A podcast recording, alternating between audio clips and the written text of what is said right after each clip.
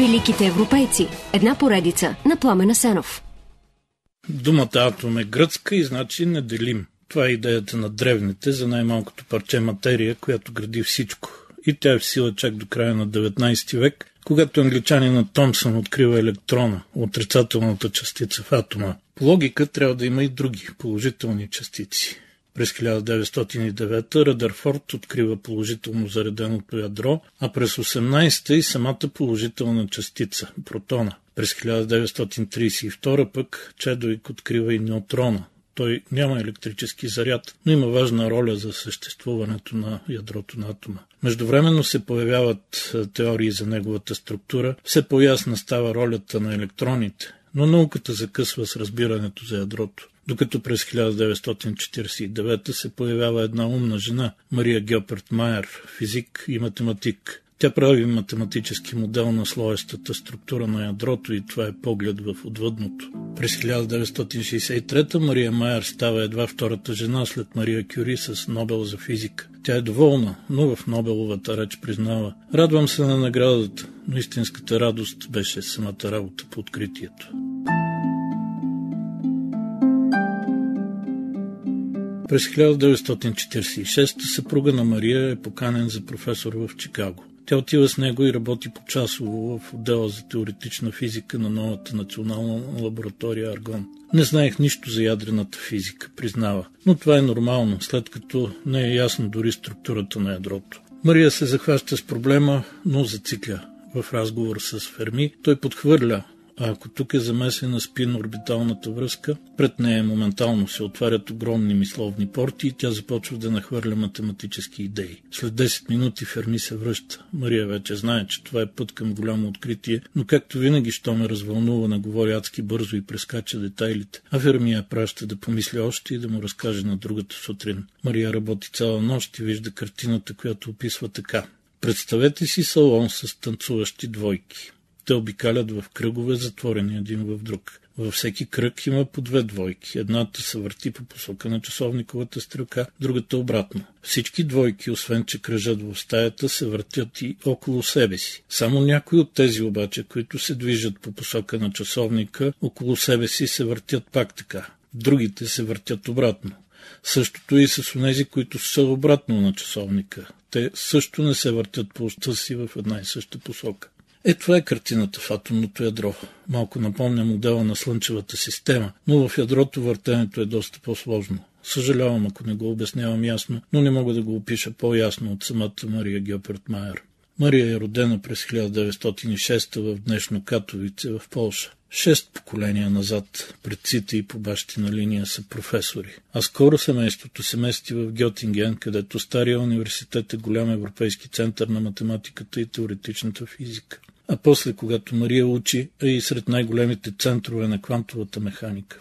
В техния дом е пълно с учени. Момичето се движи свободно сред тях и от малка има страст към науката. Едва на 17 Мария минава като торпедо през приемните изпити и започва да учи математика. От лекция на Макс Борн върху квантовата механика обаче се запалва по физиката и пише Математиката е като подреждане на пъзъл.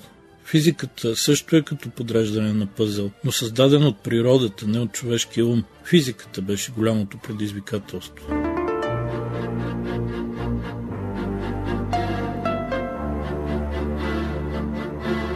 Голямото предизвикателство поглъща Мария Геопард и я вкарва в дълбокото на модерната наука.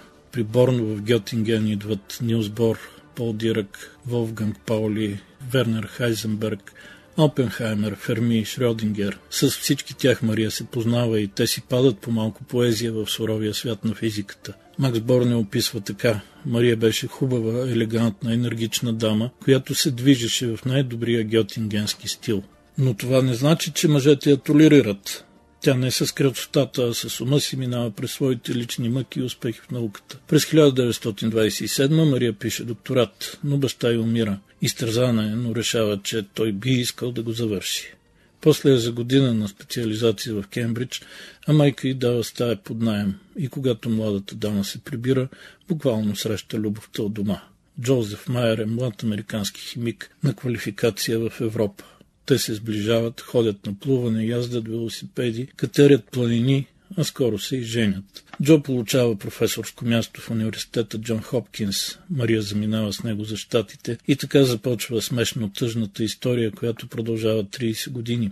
Заради правилата срещу непотизма, връзкарството, грубо казано, американските университети не назначават втори член на семейството за професор, ако единия вече е такъв. И нищо, че Джо се занимава с химия, а Мария с физика. И нищо, че тя е с най-добри препоръки от най-добрите физици на света. Мария получава само дребна административна служба с нещожна заплата, но има възможност да чете без заплащане някои лекции и да работи върху физически проблеми. Тя издава изследвания за двойния бета-разпад и структурата на бензена. В началото на 30-те често е в Германия, но идването на нацистите я прогонва окончателно. В Съединените щати ситуацията с назначенията се повтаря в още няколко университета, но за сметка на това е найема американското правителство за проекта Манхатън. Тя обаче всъщност е в екипа на Едвард Тейлър, който работи по водородната бомба.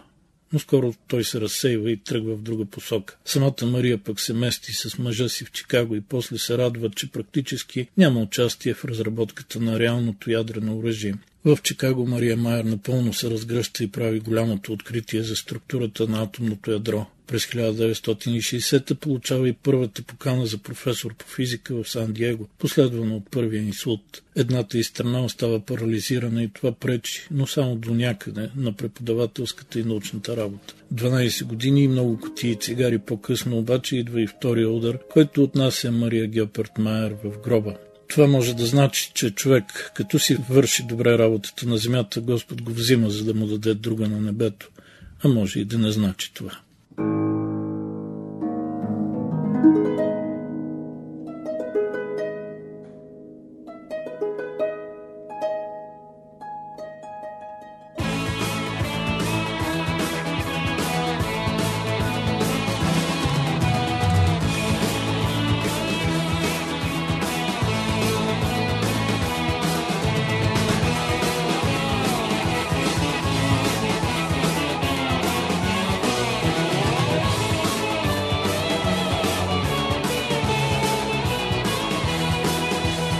Великите европейци. Една поредица на Пламена Сенов.